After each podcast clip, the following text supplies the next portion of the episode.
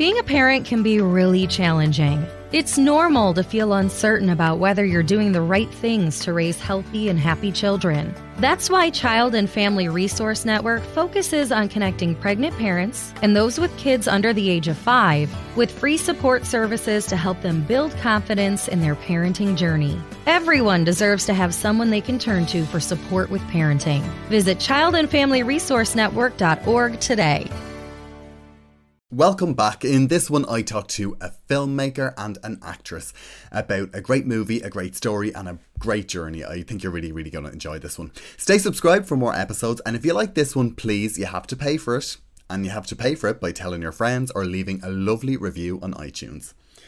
There we go. It's always good to start a new episode with some passive aggressive blackmailing. Right, here's the music.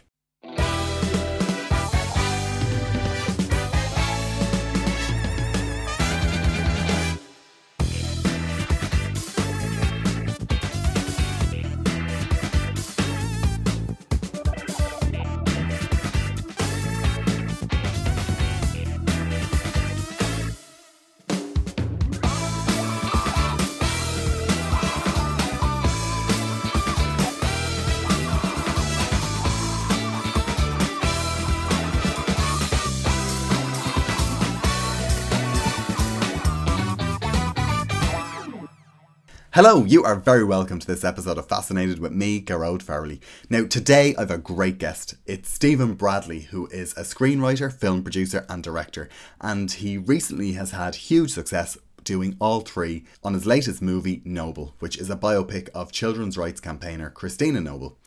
I first met Stephen a few years ago through his wife, Deirdre, who is the star of Noble, uh, now, when I say his wife, Deirdre, I think we all know the Deirdre I'm talking about. It's actress and comedian Deirdre O'Kane. She was fired because she had this very arrogant man on board one day, okay? He was also up in first class, but he was just miserable. He was miserable from the minute he got on the flight. He hated the food, he hated the drink, he hated my sister. But he kept asking her for stuff without a please or a thank you. You know, just I'm really cold here, could I get a blanket? And eventually he just pushed her to the edge, poor the edge. so she went down to him and she said, Look, would you ever fuck off?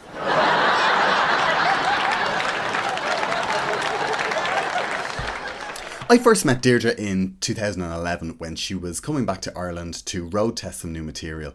She was doing three dates around the country and she needed a support act. So I collected her at Cork Airport and we spent the weekend driving to shows. Now, I'd never met Deirdre before we had some great chats, and at the time, she even swore me to secrecy about a few projects that were on the horizon but not necessarily locked down. Chris O'Dowd had told her that he had written a part for her in a TV series, and her husband had completed work on a movie script about the life of Christina Noble, and they were hoping that if they could find an investor, they could actually get it made. Now, I know nothing about the film business, but as we drove around, she told me that even if a film gets funding, a project can end up shut down or shelved midway through production or just beforehand because simply investors pull out. And she needn't have worried because she was right. A few months later, Noble was almost completely funded by a single investor eager that Christina Noble's story be told. So Deirdre's stand up tour never actually materialised, and she headed off to Vietnam to prepare for the role. I caught up with Deirdre again in July of 2013 in London. It was 18 months after those stand up gigs, and at the time, Noble was being edited. It was actually completed six weeks after I spoke to her. By then, she had made two seasons of the Chris O'Dowd series Moone Boy, and she was just about to get ready to go to Ireland and shoot another one.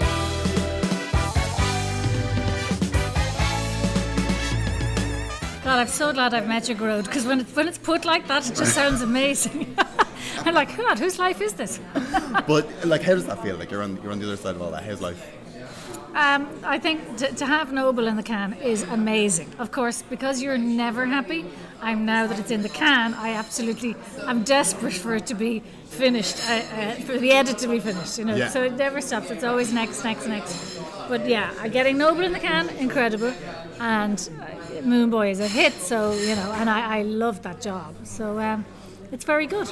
It's very good. And just explain a bit more about Noble. It's the life of Christina Noble. Yes. It's a biopic. Yeah, and for anybody who doesn't know who Christina Noble is, and I suppose there's a generation of people who don't, she's uh, an incredible Irish woman who had a very, very tough childhood. Um, Um, but, but but when she uh, she left Ireland to go to Birmingham and married a Greek man who who she kind of walked into the frying pan had more more difficulty there because she had a very hard life with him. But she did have three fabulous children, and in the middle of that uh, would have been the 60s, I guess. She she had a dream about Vietnam, and uh, I mean probably the Vietnam War and that news was probably on the television at the time, and possibly subliminally you know, who knows why she had these dreams, but, but she did have a very vivid dream about Vietnam, and she is very spiritual and very connected to God, not by any particular religious God, just, you know, whatever's out there.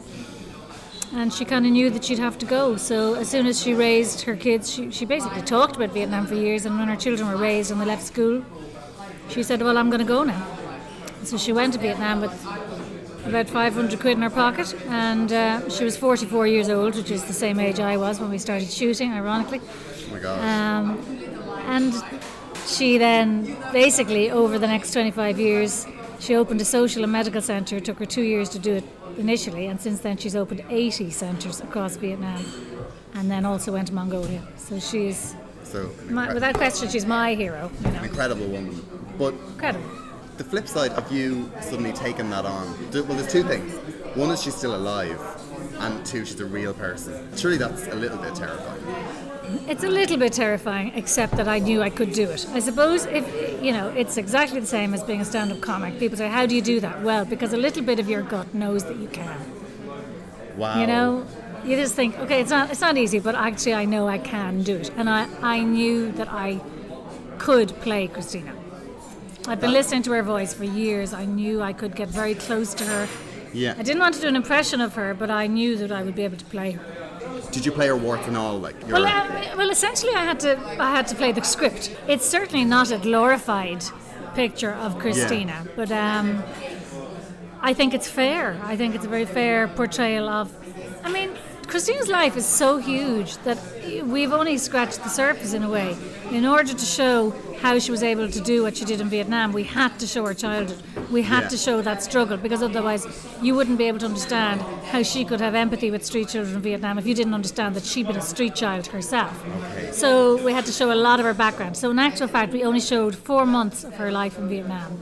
Um, and that is scratching the surface considering she'd been there 25 years. So we showed the initial struggle of her getting the money and, and then her getting the money to open the first centre. So we showed that period of her life. in, in getting ready, like to you, you worked with her Yeah. over there for. Yeah. What was that like? it was intense and amazing because you you know I had already I went to Vietnam with Christina there's just the two of us um, Yeah. because I really I really needed that and she was very involved in this film and very supportive and she wanted Yeah. to give me her time so we went for 10 days uh, and we just lived in each other's pockets 24 Yeah. 7 um, and it, it, it was amazing because I, I really felt like I was ready to shoot. But when I got on the plane to go yeah. home, I thought, could we just roll the camera now? And it kind of was inconvenient for me to have to hold it off for two more months because her voice was in my head and I, I had it. But in any case, I recorded her a lot. And when you were over there, was it all hands on deck? Like, you know, were you involved in the work, um, or was it observation? Yeah, well, her, Christina's almost 70, so she is not able to do what she was once able to do. But I, she did a lot. I, I, did, I did an awful lot of very different things. Like, I met government ministers with her, you know, which was interesting to see her mind at work. You know, people forget Yeah. that side of Christina, you know, that she's she's a businesswoman. I mean, she doesn't make any money for herself, but she makes money for the foundation because she has to raise two and a half million every year to keep that foundation running. And she takes governments to court and she challenges policies and she, she does all of that. So I, I watched her meet high and mighty people and oh then I watched her with the children. She's a different person when she does that. And a lot of people came to her, people you know, without limbs and without eyes, and people that she'd taken out of camps years ago. Yeah. Came to see her. A lot of people, she, she kind of holed up in a hotel with me, and a lot of people came to her. Helenita, who's her daughter, sort of scheduled the, the week. I went out on the back of a motorbike with people from the foundation to see, to visit some of the families they help, and to go into the tough areas. God. I mean, Christina has to take it easier. She does Yeah, it, but she yeah. has to. You know, she. That's very very intense. It was very intense, but the Yeah. only thing about that is that Christina is very funny. So Okay. it's not always while it was very intense. She's also a funny person. So Yeah, we, so we had some was a bit of laughs. You know, we had some laughs. My name is Christina Noble. When I was much younger, I had a dream. I don't know why.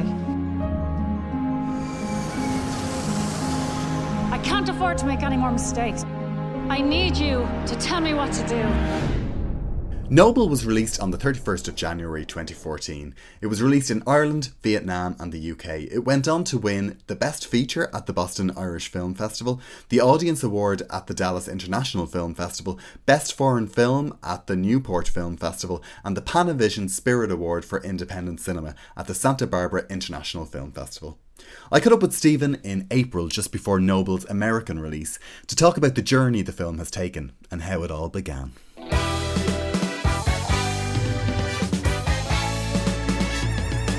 So I Yeah, think it would be a nice, uh, like, journey of the whole thing. Yeah, you which is gr- the long journey. yeah, but that's where we can start. Like, how long did it take? Yeah, it's taken six years altogether from the time that we first had the idea about exploring getting the rights to Christina Noble's books and to her life story and making contact with her. So it's taken six years between then and now when we're just about to release the film in America. And as filmmaking goes, is that is that the standard, or does it, you know, with an independent movie, is that is that average, or is it a, a, long time, or is it, or does it happen really quickly? To be honest with you, it's probably fairly close to standard. The bit Yeah. that's taken us longer has been since we finished the film and getting to this point where we have a whole lot of worldwide sales and the American release coming now. And the reason for that is that we funded the film completely through private equity funding and we used the UK tax film credit. So we didn't have a supporter from the start like a Channel 4 or a BBC or Irish Film Board or Pathé or one of those distributors. And if you have one of those from the start, you generally they're planning the release as you're shooting the film. But we didn't have that scenario. We had to make the film and then start showing it at festivals and build a whole momentum to get it internationally released. So that's the bit that's kind of been unconventional and has taken us longer. But as for the the period of development and the period of making the film, fairly normal kind of 3 to 4 years. You like you've done it the hardest way possible, and the results are like the results are starting to show now from the momentum I suppose built at festivals. Um, Yeah, and there was a certain amount of. I mean, it was kind of scary. That was the scariest bit. The, the last year has been the scariest bit because you've got a finished film that you're pretty happy with and that starts getting good festival exposure and winning awards internationally.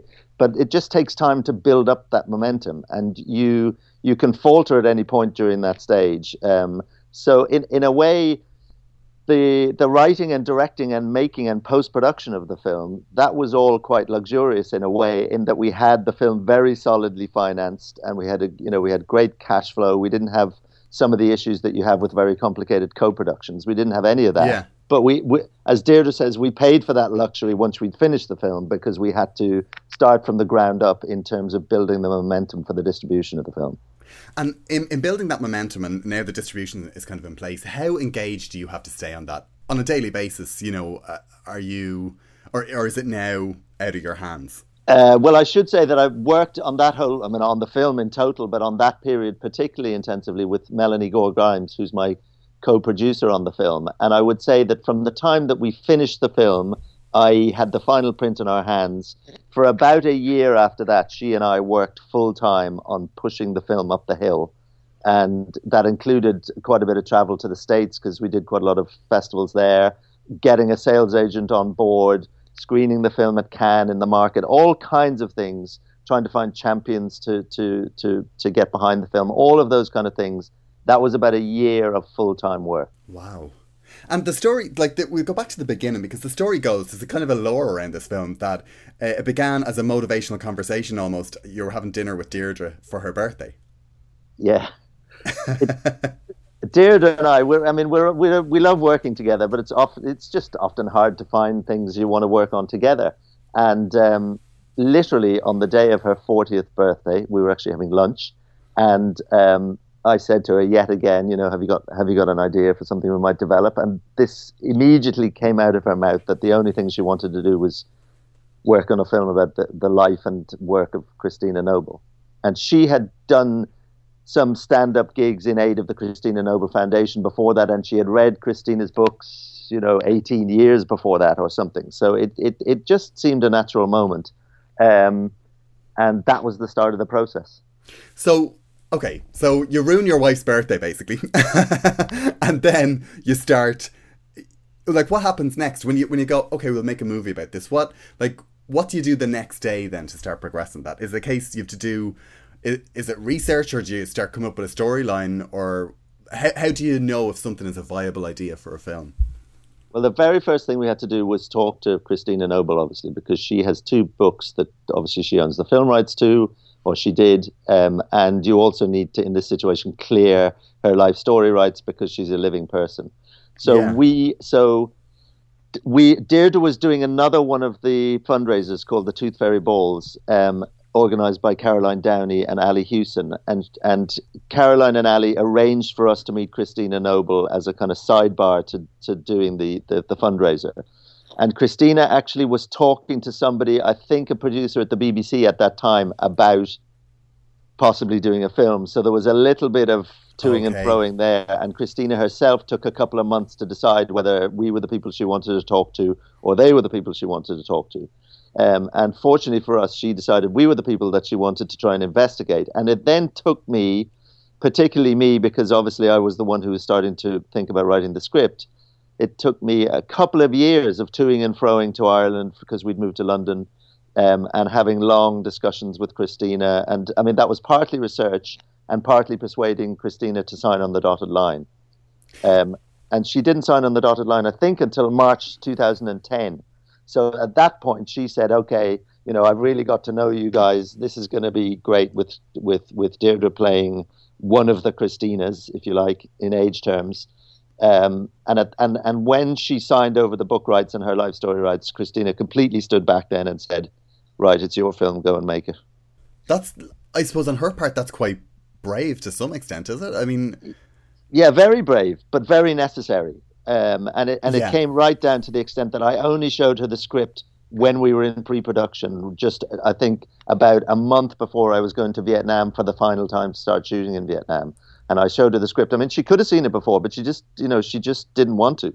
So I, I, I gave her kind of the final shooting draft, and she changed. She asked me to change a couple of lines of dialogue, things that li- literally phrases that didn't ring true to things that she would have said, and that was it. And then she she never saw an edit of the film until we'd finished the film, and that that, that the fact that she stood back from it, you know, was vital for me because then I felt I I really could make the film that I wanted to make and in the in the period when you're courting her to try and to you know to to solidify this, did you start writing or did you start or, or did you kind of have to step back from that? Go, you know, this may not happen. Yeah, I mean, uh, from the very beginning, I read the books and read the books and read the books as I was having conversations with her, and I was trying to work out. I mean, it's a huge story. Yeah. We've only we've only covered a little bit of the story in the film, and there were times when I was trying to cover much more recent parts of her life and there were times times that I was trying to dis- cover a whole very dramatic event that happened in Vietnam to her once, and there were there was lots of stuff that I had to edit and distill down. So I was kind of thinking about the the script. Um, and I, I probably did write one draft, I think, before I actually had her signed on the on the dotted lines. A bit hazy as to how the chronology of all that worked. Yeah. Um, but I think I'd written one draft just on spec by the time we actually, you know, officially got the rights. It's it's so interesting that you say that you had to just pick you know you to pull from that big story because I think when you watch the movie you kind of think this is a what's in this is huge because it spans so much and there's so much that happens. Um that almost in itself must seem like a problem like because she has had so much happen if you were making a movie about that person and you know Christina Noble didn't exist, you were just taking all the plot points from her life and saying, "Well, this is the movie." Surely people would go, "Yeah, yeah, I don't know, you know, this doesn't sound believable at all." Yeah, I think that's very interesting. I mean, I think, and what I eventually tried to do was capture the essence of Christina Noble. You know, and she's she's a very complicated person. She's got lots of facets to her life, lots of contradictions. Um, and that you know that was what made me fascinated in making the film about her as a character, and also that it wasn't just a a journey of hardship and toil and all this. That that she's a very funny person. She sings wherever she goes at the drop of a hat. She's uh, she's incredibly courageous, if not actually fearless. I'm not sure she she knows what physical fear means, and so she's just a fascinating character. And yes, there's too much story to tell which is why I just had to hone down right down to the events that I wanted to get. And also that's why I chose the the structure of cutting to and fro between her at different ages so that yeah. you can see the things that she's done in Vietnam, you can see why she's done those and you can see why they connected with her those events because yeah. you keep flashing back to what happened to her in her own life. So it was it was very much an attempt not to do da da da da da da this happened, then this happened, then this happened. It was to try and give the film a view of Christina Noble that captured her essence rather than telling everything she's ever done. Yeah, and it really does that because I think if it was this eh, like end to end of her life, you'd kind of get a bit pissed off. You kind of don't want it to be true because the tagline on the film is one person can make a difference. To say that, it kind of sounds so trite until you know her story and you're like, oh my god, what am I doing with my life? that's the thing. It is an incredible story. It's actually unbelievable what she has managed to do. And I think, you know, particularly the fact that she's done a lot of it on the other side of the world. I mean, she's also worked in the UK and she's worked in Ireland, obviously. But to, to you know, to travel to Vietnam and Mongolia at a time where she hardly knew where those places were, and to to do what she's done. It, it is just it is the story is quite incredible. And the very first time that we did a screening during the edit i like to do some screenings with with a, a, a, small group of punters who don't know anything about the film and don't know that the filmmakers are there so they can be quite honest about what they think. And we hadn't put at that point on the fi- on the front of the film a true story as oh. a title. And and lots of them said at the end, "Oh, I, you know, it, it, I would have had a different reaction." It took me a long time to work out that it really was a true story because it's just such an incredible story, and you know, and and they said that we would have had a, a, very different reaction if we'd known it was a true story from the beginning, which is why I made sure that there's a big yeah. title, a big title at the front of the film saying a true story because it is sort of incredible. It is one of those fact is stranger than fiction sometimes stories. And because of, of that content and, and people, you know, who may not know who Christina Noble was, was it difficult to get this made? I mean, Deirdre O'Kane in, a, in an Irish movie is, is obviously a big draw, but when you, you know, you take Deirdre to the US where she, she would be unknown, in getting people interested in a movie without, you know, a big box office name, was that hard? It is hard, and that's why it's taken us a year of graft to replace you know, not having a big star, which if we'd had a big star, it, it would have been. I mean, apart from anything, it wouldn't have had the genesis that it had, which was that Deirdre and Christina decided to make this film together. Um, yeah. If if it had had a big star and a much bigger, you would have needed a much bigger budget. I certainly wouldn't have been directing it as a kind of as not a you know a bankable inverted commas director. Um, yeah. So it would have had a whole different journey. But definitely, the distributors first and foremost they want movies with stars because they think that that's box office insurance. And obviously a lot of the time it is. Sometimes it isn't but a lot of the time it is. So in a way what we had to do was replace that point of sale if you like with uh, going to the festivals and winning multiple awards which gradually gradually gradually started to give the film some kind of star value and persuade people that actually christina noble is the star of this film but when you win six audience awards in America, it shows that the audience yeah. thinks that that Christina Noble is the star of this film and that they want her story to be told. And I mean, the first uh, festival we went to in America, our world premiere, was at Santa Barbara Film Festival in January, February of 2014. And they had scheduled two screenings of the film they were both sold out. We didn't really know why because nobody knew anything about the film, and as you say, it didn't didn't have any big stars in it. Yeah. Um, and they then scheduled four other screenings over the next seventy two hours, including a six hundred seater, all of which sold out. And that was just on the word of mouth about the story and about you know about Christina's incredible story and how audiences are just incredibly moved by it. Wow, that's that must have been amazing to be over in Santa Barbara and all of a sudden just to hear that that oh yeah we're putting on four more shows.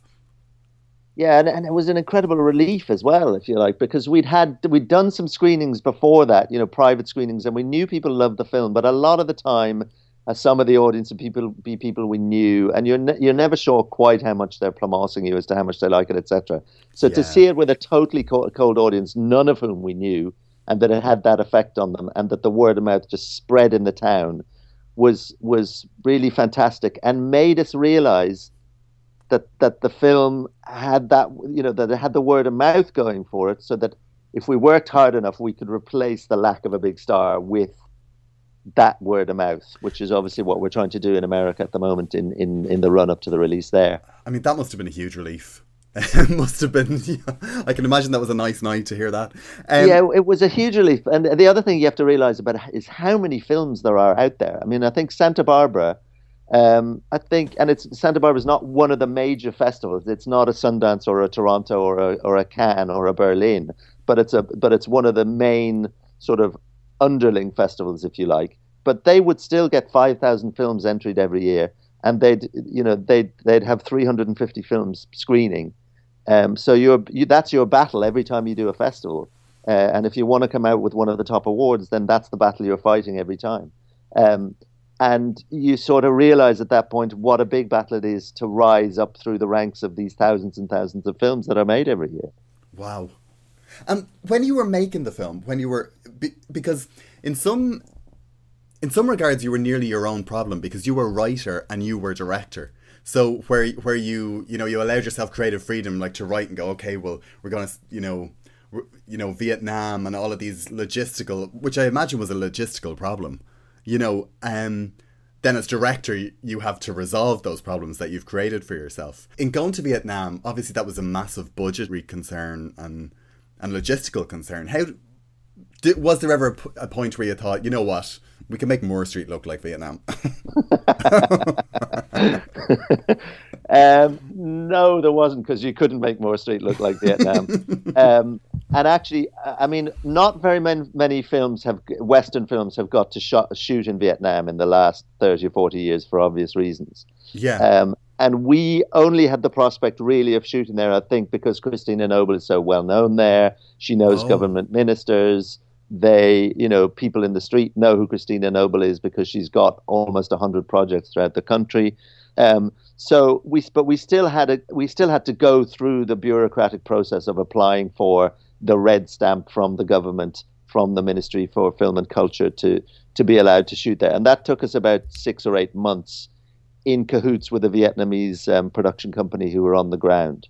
okay Um, so Vietnam, you know, it, Vietnam was very complicated, and a lot of that work fell to Melanie Gore Grimes, who, you know, ha- had pre- a lot of previous experience in making bigger budget commercials for Ridley Scott's company, and and I knew that she could go into Vietnam and sort of. Uh, you know, get over all those logistical obstacles. And I mean, shooting in Saigon, which is the traffic in Saigon is the craziest traffic of any city I've ever been to in the world. Um, that was its own excitement.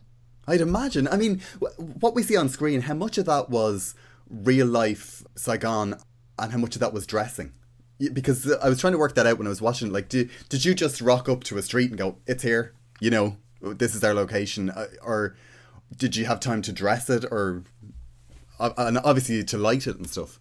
Yeah, no, I mean, it was quite complicated. We had a great designer called Christina Casali, who um, is a BAFTA nominated designer. I mean, that going back to the conversation about being the writer, director, and producer, one of the things I knew I definitely had to do was surround myself with really, really good heads of department who all knew a lot more about their departments than I did.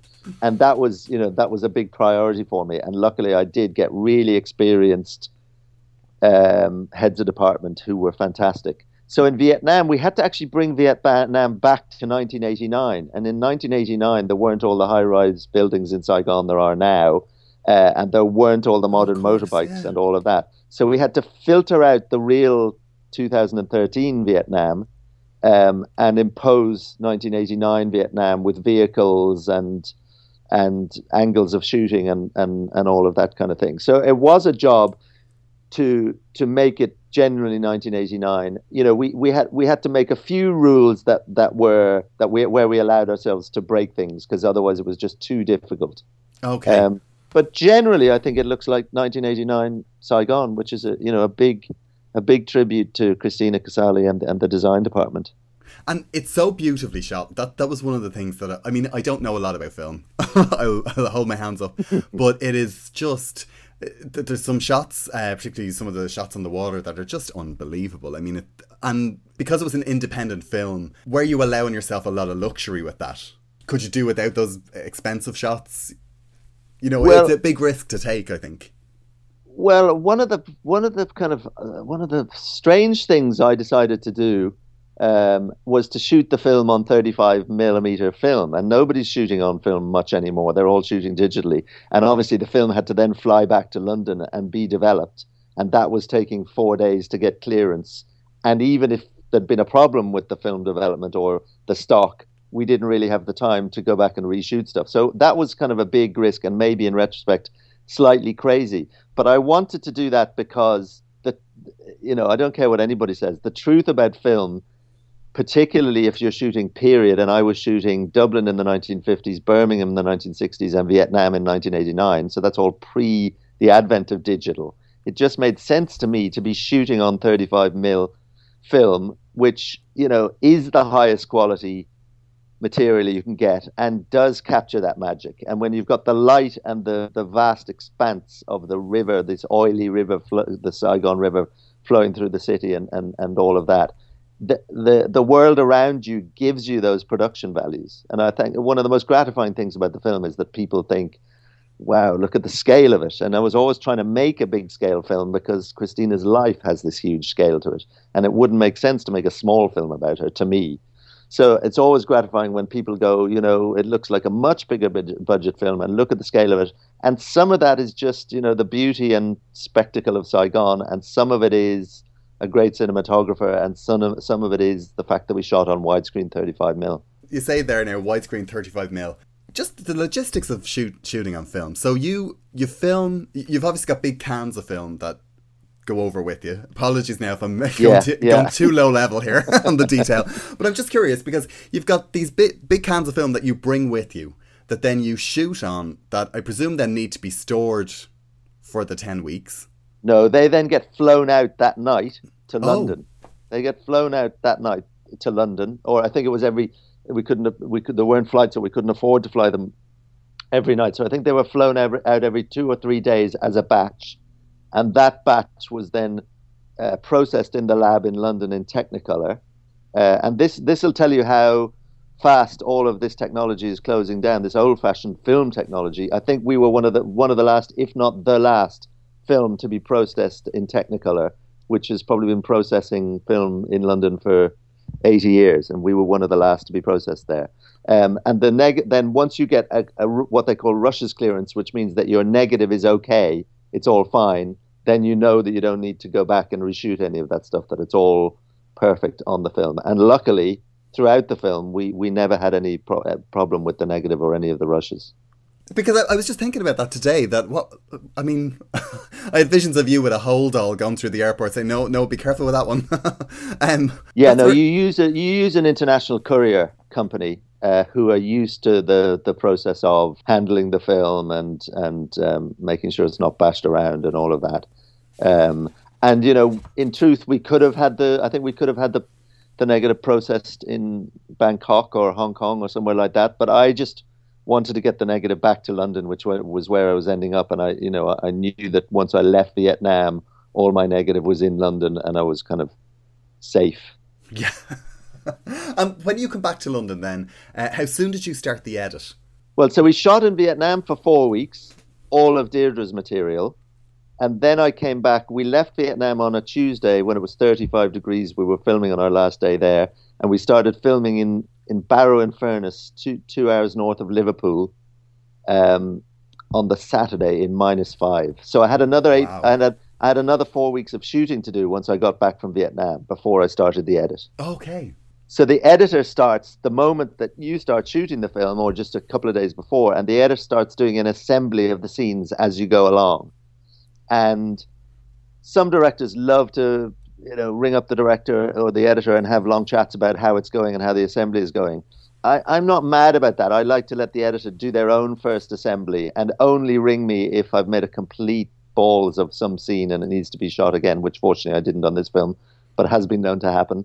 Um, or or that you know there's you might need one shot or a pickup or something like that. Um, otherwise, in this scenario, I was I was in it in Vietnam. I was on a different time zone from my editor, so I couldn't really talk to her.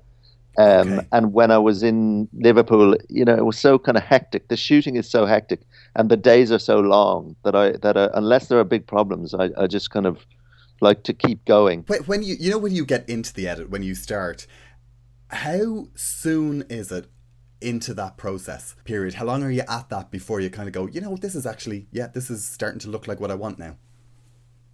Yeah, well, you've hit the nail on the head there because as any director or writer or producer will tell you, when you see the first assembly, it's a, it feels like an absolute car crash, and you're going, oh, you know, this is this is never going to amount to anything. Um, but but actually, when you're the director, y- you don't quite feel like that because you're just dying to get into the edit suite and put stuff together the way that you've seen it, not the way that the editor has seen it. Okay. Um, and that's a big difference. So it's changing the editor's assembly as to how they saw it in their head to the way that you saw it. Now, oftentimes the editor has taken a scene and made it much better than you saw it in your head, which is a joyful thing.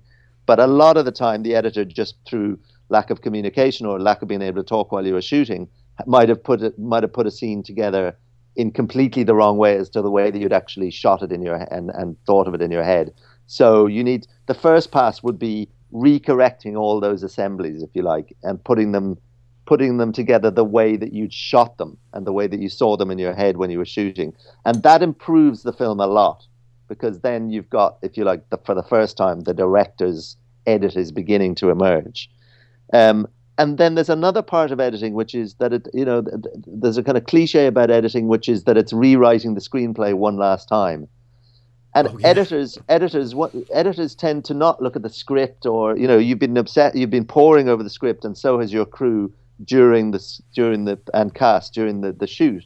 But the editor tends to take the script and throw it out the window because all they're caring about caring about is how the story works and how you feel at particular points, and are you are the performances good and are you hitting the emotional beats at this moment so so they have a completely different perspective which you have to allow to challenge you because you may have shot a scene up a mountain for 12 hours you know in the dark or and the cold and all you can remember is the, the pain you went through to, to get it but yeah. if the editor thinks it doesn't deserve to be in the film then it, it's it's going to be gone yeah. and and you, sometimes you have to accept that you know, despite all the pain of making it, actually the film is going to be better without that scene in it.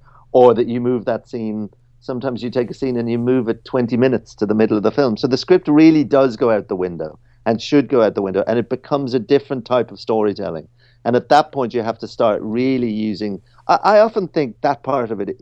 I think writing and editing. There, there's some. There's something akin to the rules of stand-up comedy there. You know, it's old-fashioned storytelling you're you're around the bonfire telling the story, and if the audience are drifting off and they're not laughing, yeah, you know, you're screwed. And I think cinema often, you know, should be thought of much more in that way of old old fashioned around the bonfire storytelling, or being in front of an audience doing stand up comedy, which is you know living by your wits in telling the story.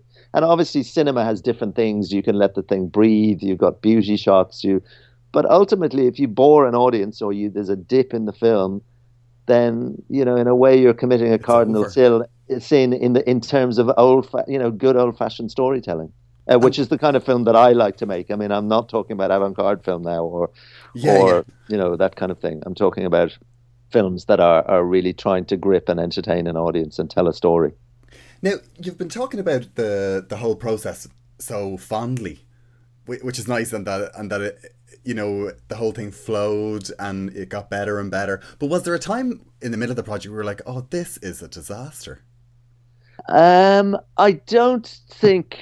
No, to be honest with you, I'd worked on the script so hard, and I'd I'd I'd had so many good people around me, and we'd done so much honing of the script, and kind of I think chopping out faults where there were faults beforehand uh, that I I never thought that it was going to be a, a disaster. Um, you know, it's scary when you when you do screenings for punters who don't know about the film and don't care about the film, and you know, can can, can really you, you let them rip into it. You let you give them questionnaires and make sure they don't think that any of the filmmakers are there, so they really can rip into it. Those things are scary, but I, they also tell you a lot because that that kind of honesty is just the honesty about oh, I thought it was boring here, or I thought that was rubbish, Yeah. or I didn't laugh at that, or that actor wasn't very good, or you know, there's a great honesty there which allows you to keep trying to shave away and perfect the story. I mean, the, the, I think oftentimes the one of the hardest parts, uh, and I was very lucky on this film with this part of it, but it's still scary, is when when you're editing the film and when you start to put bits of music on the film and you you do, you don't have the music you're eventually going to have because that is yet to be composed. So you get bits of music that you think are perfect and you put them on the film and obviously you don't have the rights to use those that, that music that it probably comes from other s- soundtracks and you're just putting them on as a temporary soundtrack and you Oh. kind of you kind of you kind of sometimes the danger is you fall in love with that music and then you hand it over to a composer and you go right give me music that's exactly like that and obviously they can't because the whole, beauty, the whole beauty of being a composer is you've got to do your own thing. You've got to come up with original work. You've got to improve the film and be better than the temp soundtrack if possible. But the first time you hear the the the first composer's work, that can be scary because sometimes you look at a scene and the music is completely wrong for it, and and it can it can it can completely wreck or change the tone of a or the tone or the pace of the of the of the of the scene. In which case, you've got to work with the composer to change that. Uh, and on this film, uh, I was working with Giles Martin and Ben Foster. They were working together as composers, and they're br- brilliant. Ben's very experienced in doing a lot of TV composing, and Giles has obviously worked, you know, on the on the on the Beatles catalog and has won Grammys for producing and all kinds of things. And it was actually his first soundtrack. But because we started talking about the film so early, he was sending me bits of music while I was shooting. So Oh, I remember wow. being I remember being in Liverpool, and one night he sent me what he thought was the theme for the film, and it was just fantastic. And uh, there were bits of instrumentation that I wanted to change, but it, but generally it was fantastic. So we started building up these kind of reference points, so that when it came to actually hearing the music that he that the two of them had composed for the first time after I'd finished the picture edit. Uh, it wasn't as scary as sometimes it is when you're hearing new music for the first time and you're having to jettison all the temp music that you've used that you've kind of got used to. It's it's interesting to hear that he was so uh, because presumably because it was his first soundtrack, he was so invested in the whole process. Like Yeah. I, I love hearing these old masters who are just uh, something some new challenge hits them and they get so excited about it. Um, I actually interviewed uh, for this, for the series uh, last week. I interviewed Mike Stock uh, from Stock Aitken and Waterman. Wow, brilliant! Yeah, And he was talking about how uh, what drives him now is he wants to write the perfect pop song. And he, I was kind of thinking, you've written about 20 of them, like, you know? yeah. Uh, well, no. I mean, it's I mean, it's like musicians or composers, like writers, like stand-up com- comedians, you know, are always moving the goalpost and searching for the next nirvana, even if they've done something good, you know. But that's that's part of the drive, isn't it?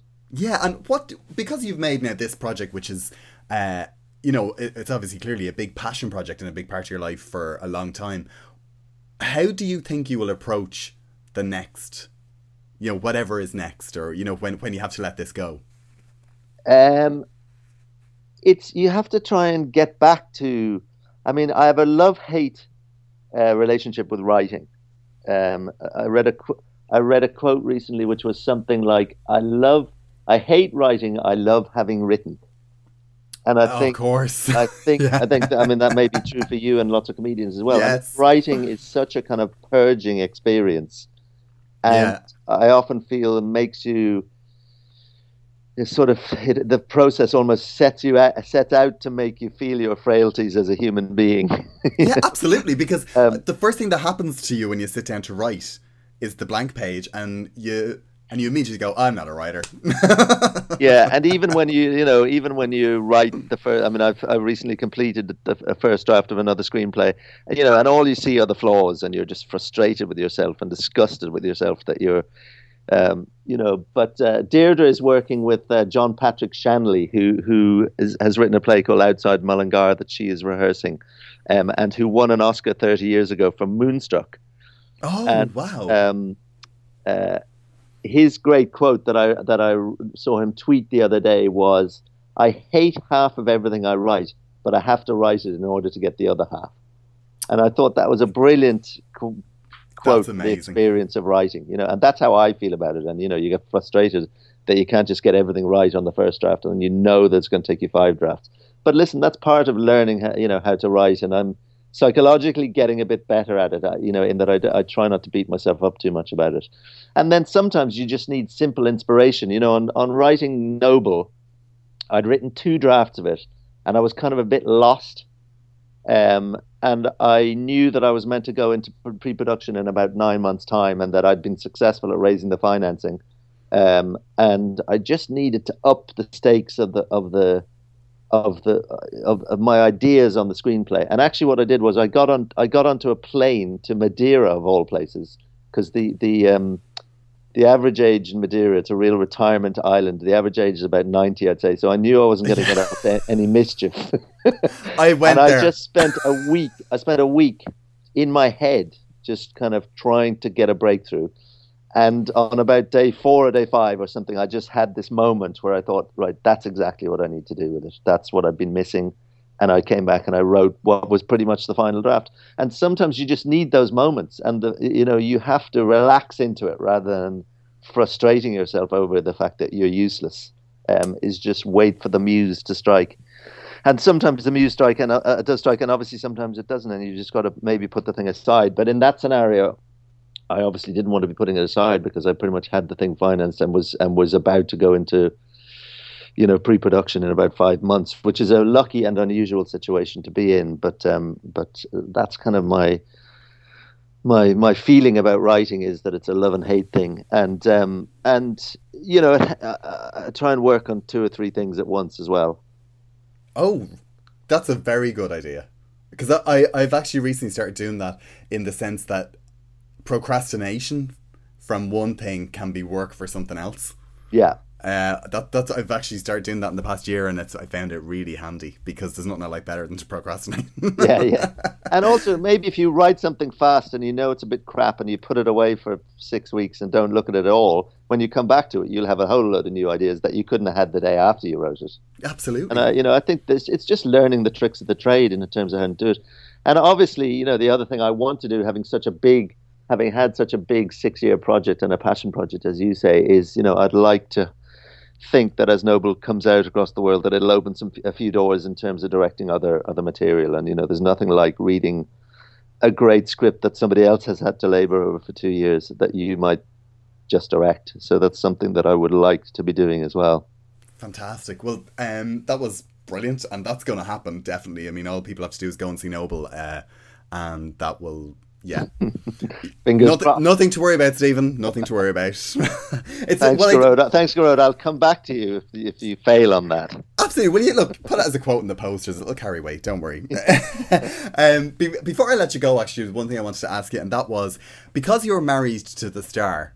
Surely, you know, star and director. There's the, you're obviously you're looking for different things. I mean, I know you both wanted to make a really good movie, but I suppose there are things. You know, I'm sure Deirdre would have a take that she would maybe prefer. That all that sort of stuff.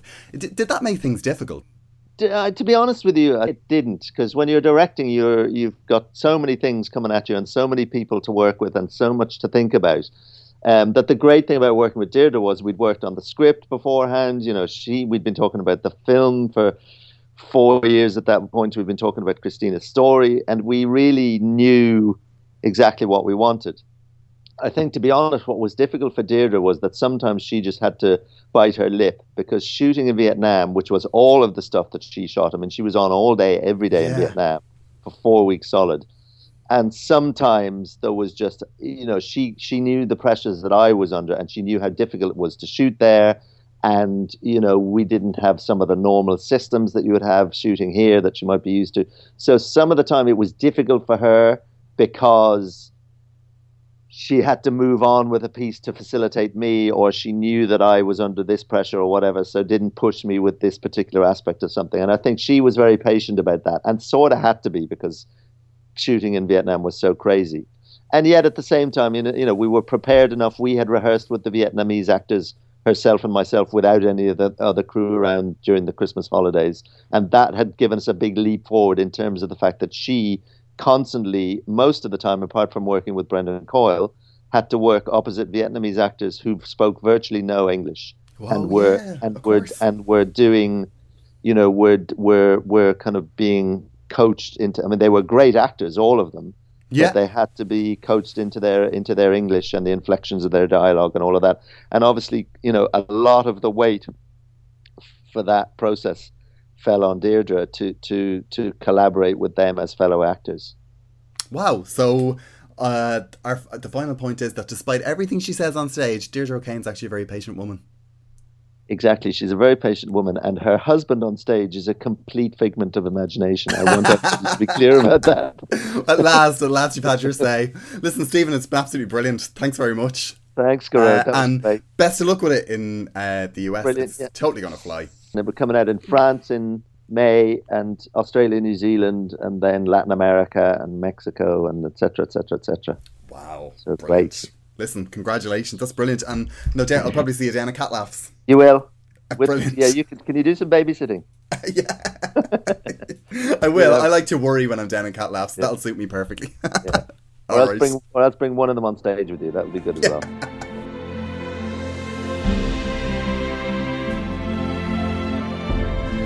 What if you're a child living on the streets? That's what I was once.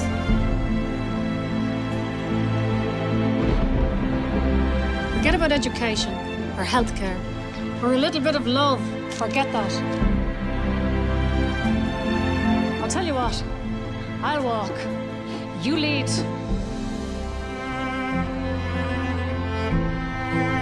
You have nothing left to prove. This is only the beginning. I have everything left to prove. Well, there you have it, Stephen Bradley there. I learned so much actually from talking to him. We recorded that interview shortly before Deirdre O'Kane and Sarah Greene both picked up IFTA awards for their performances, and Noble itself was nominated in the Best Film category. It will be out on DVD for Christmas and it continues to be released into different territories around the world. Well, there you have it. Thanks to my guests, uh, Deirdre O'Kane and, of course, Stephen Bradley. There is a lot more of that interview with Deirdre, actually, uh, where we talk about her stand up career. So who knows, that might go up as a bonus episode at some point. In the meantime, if you like this episode, please leave a nice review or rating on iTunes, and most importantly, tell your friends. Garode at garodefarley.com if you want to get in touch, and Stephen and Deirdre are both on Twitter. The website is thenoblemovie.com. And if you like this episode, why not check out my interview with David Ross from last year about his crowdfunded movie I Do. If I've learned anything from talking to him and to Stephen, it's that if you have an idea, work on it because in the movie business, you never know what might happen. And the IFTA goes to Deirdre O'Kane. Oh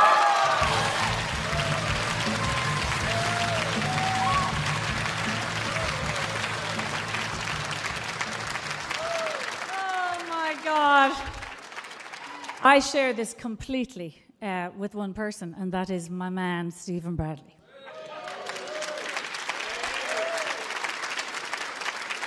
You know, I have always believed that the writer is king. When the page is blank, there is no work for any of us. Um, but I've changed my mind. I now believe that it's the writer, director, producer, because very few earn that credit. Those who have know what it takes. I know because I live with that beautiful man, and he purged himself. Um, after that, I want to thank Mr. Michael Hunt because very few people know about him. Um, the people who give the money in our industry are known as angels. I, I really like that we have that tradition that we call them angels. We had the archangel with us in Mr. Michael Hunt, who stepped up to the plate and gave us the majority of this budget.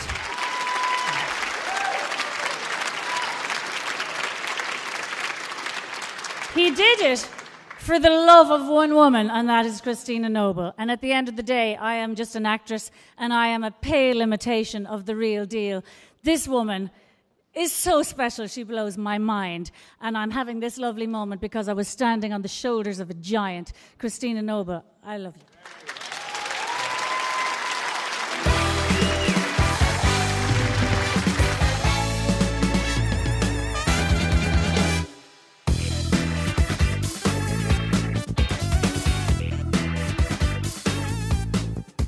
Now, when you interview a film director, you kind of always want them to remember you as someone that they could potentially hire.